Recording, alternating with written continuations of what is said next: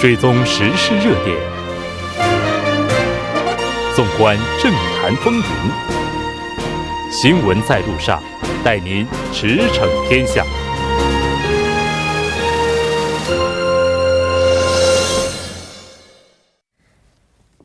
新闻在路上，带您驰骋天下。欢迎回来，这里是正在为您直播的 TBS EFM 调频一零点三。新闻在路上，接下来的半个小时将为您带来此时此刻主要新闻、环球连线以及科技新视野。广告过后马上回来。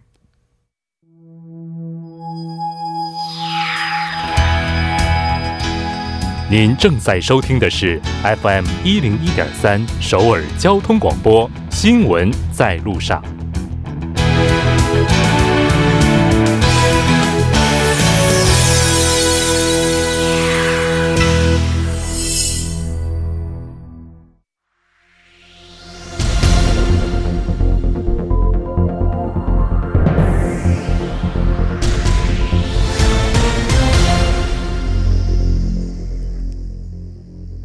此时此刻，主要新闻。接下来把时间交给新闻播报员司空宽叔，我们稍后再见。下面是本时段新闻。据韩国青瓦台今天消息，应文在寅总统邀请，保加利亚总理鲍里索夫将从二十五号起对韩国进行为期三天的正式访问。文在寅总统将于二十七号同鲍里索夫总理举行会谈。青瓦台发言人表示。文在寅总统将在会谈中同鲍里索夫总理就两国在经贸投资、能源基建、国防军工、文化教育等各种领域增进互利互信和深化面向未来的实质性合作进行讨论。文在寅总统还将在此确认保加利亚对韩半岛和平进程的支持，双方就主要国际和地区事务进行磋商。明年是两国建交三十周年，鲍里索夫总理此次访韩将进一步巩固建交以来持续发展的两国关系，并通过扩大合作，深化两国全面和面向未来的伙伴关系。下一条消息，为了降低材料、零部件、设备产业的对日依赖度。韩国产业通商资源部携手大韩贸易投资振兴公社和韩国材料零部件投资机构协议会，从今日起在德国法兰克福开展为期两天的投资推介会，积极进行招商引资。活动期间，产业部面向世界主要半导体、显示器、化工材料、未来汽车企业举行推介会。还还进行一对一洽谈，共同讨论扩大对韩投资与合作的方案。下一条消息，当地时间十八号，美国总统特朗普任命了国务院负责人质事务的总统特使罗伯特·奥布莱恩担任国家安全事务助理，接替博尔顿。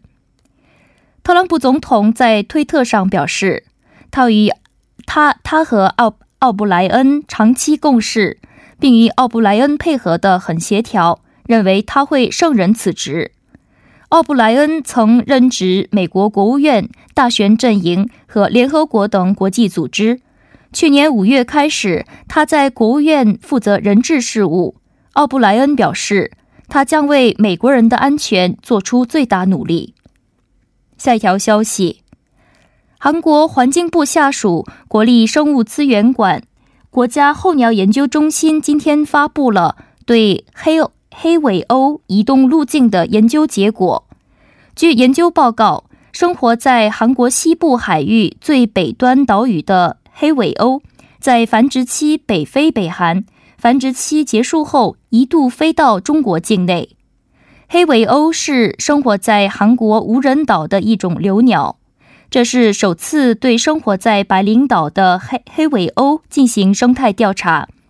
研究人员给六只黑尾鸥带上定位装置，对其移动路径等进行了追踪调查。以上就是本时段新闻。环球连线带您了解全球最新资讯。接下来马上连线本台特邀驻中国香港通信员卢念恩，卢记者你好。你好。那我们看到香港众志秘书长等一行是出席了美国国会听证会，这个中国政府指责这一行为是卖国，具体的情况又是怎样的呢？好，呃，具体的情况就是呃，香港呃，众志的王继峰还有其他人呃。支持呃民主的人士，他们到了美国，呃，主要就是希望呃美国国会呢可以通过那个香港的呃民主和人权法案，呃，用这个法案呢可以保障呃香港人在民主跟呃人权方面的利益。呃，首先呃民主方面呢，就是根据那个基本。里面呢，香港本来在二零零七年应该已经可以有自己呃选举的权利，呃，包括呃立法会还有特别行政长官，但是到现在还没有了。呃，第二呢，就是如果香港呃人权方面被中国政府打压的话呢，呃，美国政府就可以呃取消呃香港一个名为呃。特别关税区的优惠，因为现在中国跟美国的呃很多商业上面的活动都需要经过香港的，所以这两个方面都是呃很重要。呃，香港人都希望呃美国国会这一次可以通过哪个法案？嗯，那。在刚刚过去的周末，我们看到也是有一些示威的活动。那是否出现了警民冲突呢？啊，对啊，因为在过去的那个周末呢，呃，警方基本上都是发出了个反对通知书。呃，本来是发起一场就是比较多人的示威游行的，但因为这个关系，很多呃。商场啊，呃，地铁站呢，呃，都怕有很多人会走出来，呃，游行。就在还没开启的时候，已经全都关闭了。呃，到了当天依然是很多人呢，呃，大概都有几十万人呃上街。呃，在大概两个小时开始游行两个小时之后呢，呃，警察就开始呃驱赶呃在呃。游行的市民就发起了很大的呃警民冲突，呃，还有这一次因为警方都是呃反对的嘛，还有这一次地铁站基本上有几个重要的地区已经封闭，然后市民就没办法离开，呃，警方呃拘捕了很多很多在示威的人，嗯。嗯，我们看到在香港发生的亲华和反华示威队之间的冲突，现在在韩国多家媒体也是被大大的报道了。那这个他们之间的冲突和我们之前所提到的现有的市民以及警察之间的冲突，就目前看来似乎是有所不同的。那警方又是如何去应对的呢？这个不同最重要就是都是呃市民跟市民他们之间的冲突，呃有两个方面的。第一方面呢，就是呃挺华的人呢，我们在报道上可以看到了，就是有一些不是说广东话的人，因为香港人一般都是说广东话的，然后就看到有一些人，他们是在早上。从可能是呃新新增哪些地方做旅游吧来香港的，然后就在香港有两个地区比较多，呃，我们称为呃福建帮，就是很多福建人住的地方，发呃他们发起一些行动，就是在那边呃唱呃中国国歌，还还有穿一些呃 T 恤，就是写着呃支持警察的，然后跟呃香港。另外的市民就发生冲突，然后警方到场的时候呢，就把他们分开，但是就没有举报呃侵华的人，只是用车子把他们呃带走，就令到在场的呃香港，特别是已经在示威啊，在呃反对政府的人呢，就带回愤怒的，在这两天的情况都呃。蛮激烈的，也发生了很多很多的流血的事件。嗯，那现在香港市民的话，对于亲中示威队他们的态度又是怎样的呢？呃，在过去两天呢，好像是星期二那一天呢，有大批的呃。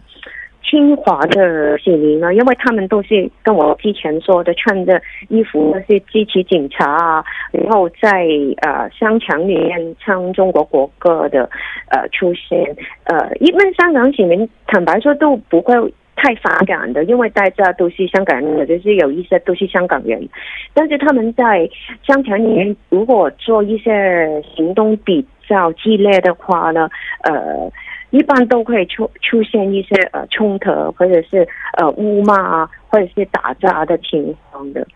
嗯，那当然，我们看到这个情况到目前为止是这样的。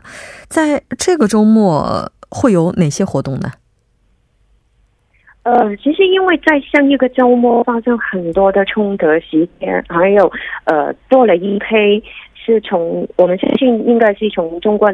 内地来香港的人呢，还有在网络上现在都发起一些呃活动，就是他们呃会去不同的地区，我们有一些地方就名为人奴墙，就是一般都是呃中学生或者是小学生，他们会将一些呃海报啊贴在墙上，都是写着一些反对政府的呃字眼。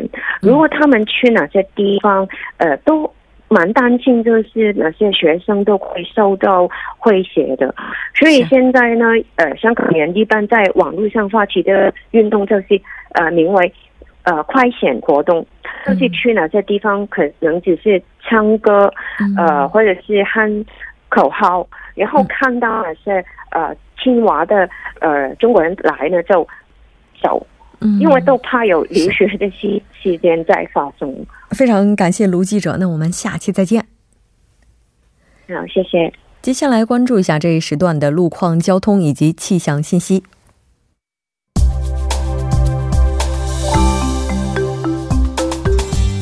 大家晚上好，这里依然是由连夜为大家带来最新的路况与天气信息。现在是晚间七点十四分，我们来关注一下目前路面上的情况。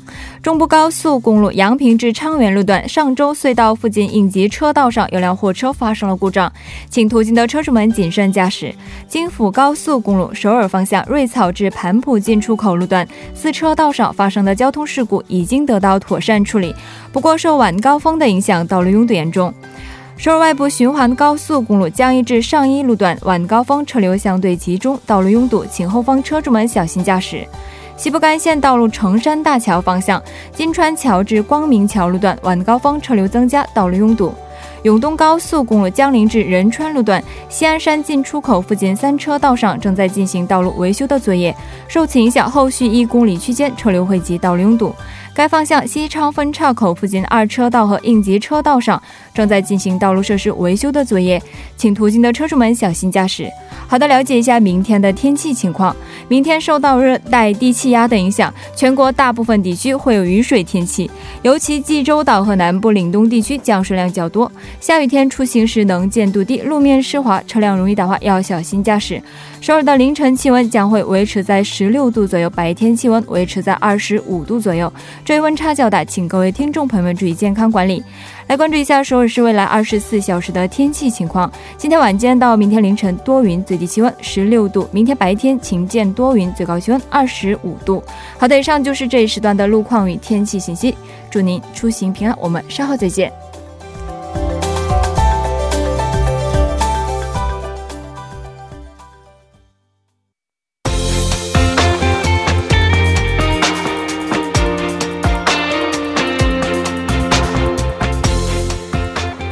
科技新视野和您一起来分享最前沿的科技动态。接下来马上请出我们今天的特邀栏目嘉宾，来自首尔大学材料系的周焕宇博士。周博士，你好！啊，主持人你好，非常高兴和您一起来了解咱们本期的科技新视野。而且今天您也是第一次做客直播间啊，是的，第一次参加直播的活动。哦，这简单跟大家自我介绍一下吧。呃，大家好，我是来自首尔大学材料，呃，我是来自首尔大学材料专业。呃，我叫周焕宇，现在在读博士二年级。然后我现在主要做的研究项目就是做柔性材料，还有做有机发光二极管，也就是说，也就是大家所熟悉的 OLED。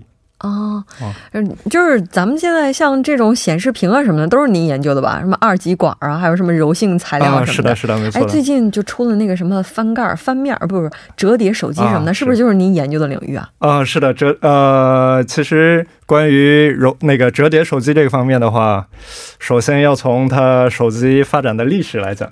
啊，这话题是不是扯得有点远了？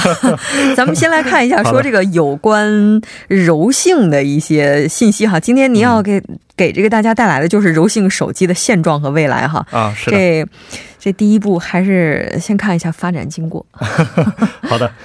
呃，首先我们要看一下它柔性为什么会需求柔柔性手机。首首先，它那个第一代手机它是由摩托罗拉第一代开发出来的嘛，在大概在一九七三年，那么早啊？啊，是的。然后之后，当时的手机只是单纯的接收接收电话，还有那个收短信的啊，只有只有打电话的功能。然后随后又附加了一些短信的功能，然后还有。呃，之后的在之后的几年，还有那些什么多媒体的功能啊、相机的功能、互联网的功能，还有什么传感器的功能，都会到都会整合到了手机里面。呃，随着这些科技的发展之后，手机的创意是越来越少了，所以这些手机的生产商，它主要把那个。开发的集中啊，开发的那个方向主要集中在那个屏幕上啊，屏幕上。我觉得变成柔性是不是有一个特别大的优点，就是耐摔？那以前不是老碎屏吗？是的，之后吧，之后那个手机它是变得越来越大的，嗯，所以最近，而且最近几年的手机，它是呃部分客户的需呃部分市场的需求就是需要大屏的手机，嗯，但是大屏的手机对于手机的便携性来说。是不是有悖于手机它本来的初衷呢？所以就由于这个矛盾吧，就柔性手机就应运而生了。对，就最开始你看那手机黑白屏的时候，蓝屏的时候 啊，是真的很少见它会碎屏。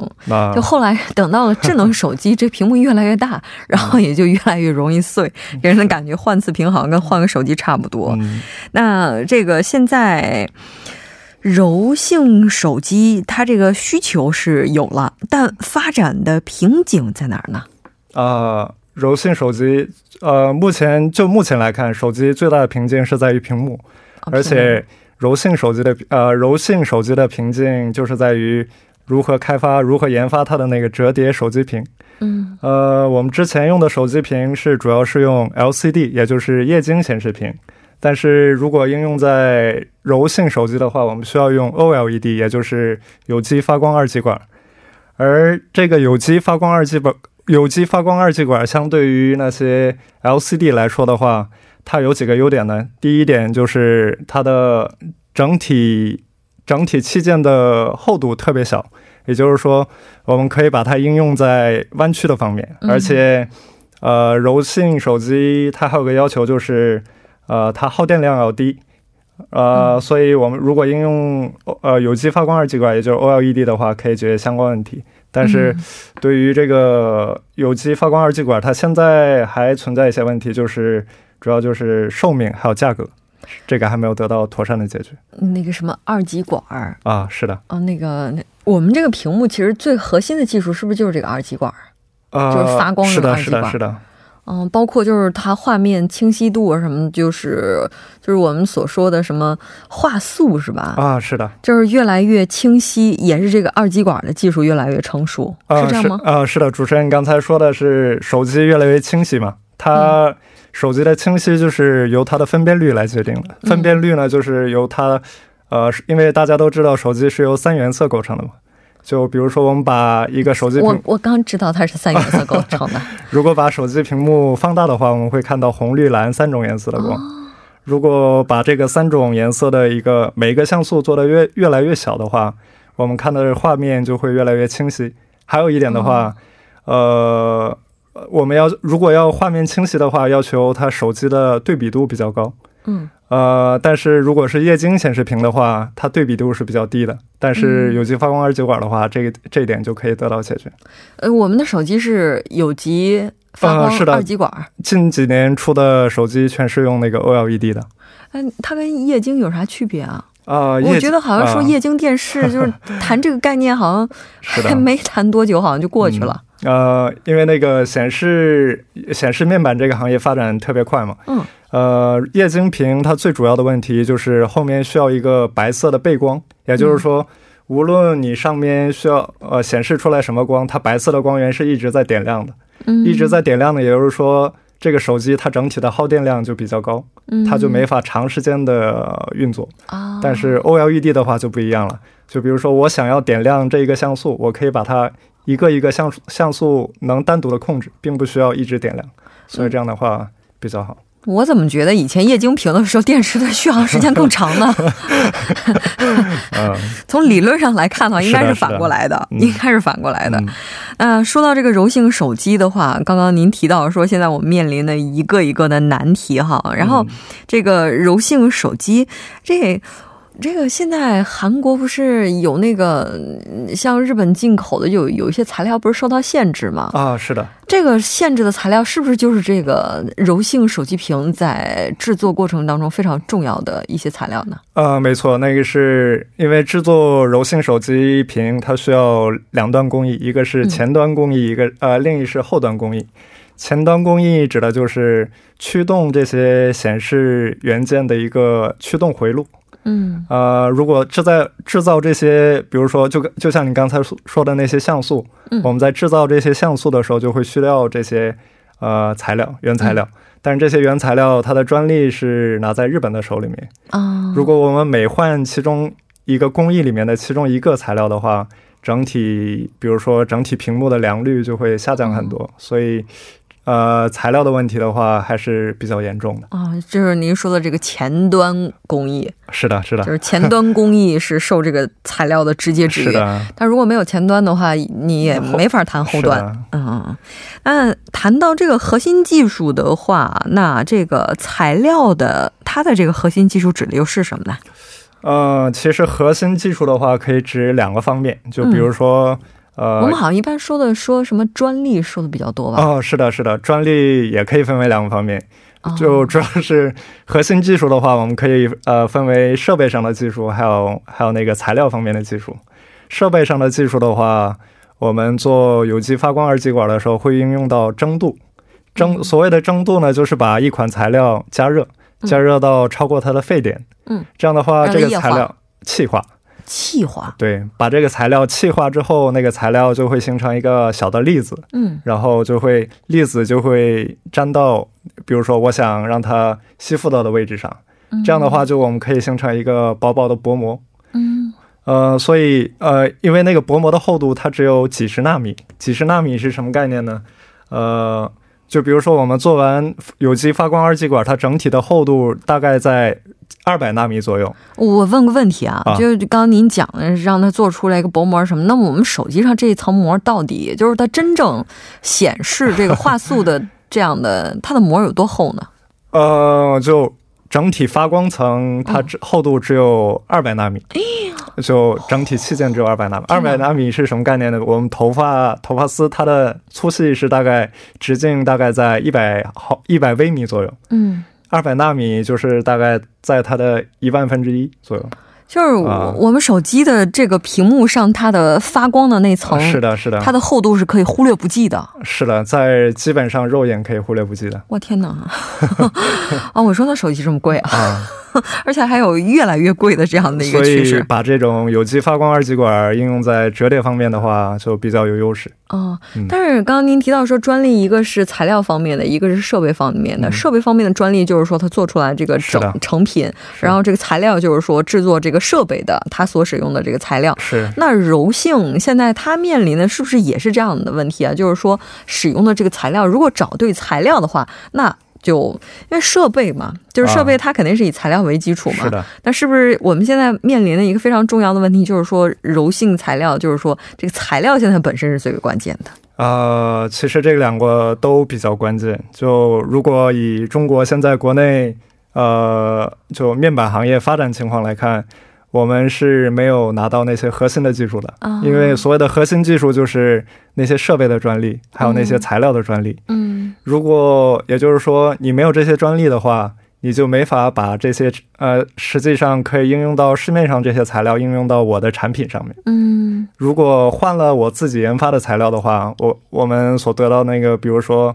性能就没那么好。就是你折叠折叠就起褶了。是啊，就比如说折叠折叠那一条线它就不亮了。啊，啊。然后就自动的出现了一个分割线。是，那现在韩国呢？韩国这方面是不是呃，就是在柔性材料、柔性设备这方面走的还是要比中国靠前吗？呃，其实也不是单纯的柔性材料，是在那个显示面板这方，呃，就这个行业，日本和韩国目前还是在世界处于垄断地位的。哦，韩国和日本，是的，哇，真的比我想象的更厉害啊！所以日本的这个限韩令，我看起来真的是掐到七寸了，是吧？呃是啊，就我们现在对日本的认识就是。呃，它在面板行业可能就是那种不显山不漏水，它、哦你就看在那个面板，它市场占有率基本上是没有的。就以哦前松下、还有什么夏普啊这些传统的面板商，我们现在在市面上已经见不到了。嗯，所以我们就可能认为日本这个行业，呃，日本科技行业已经没落了，但是其实不是这样的，哦它所有核心的东西还是在拿在手里面。对它基础科学是很厉害的。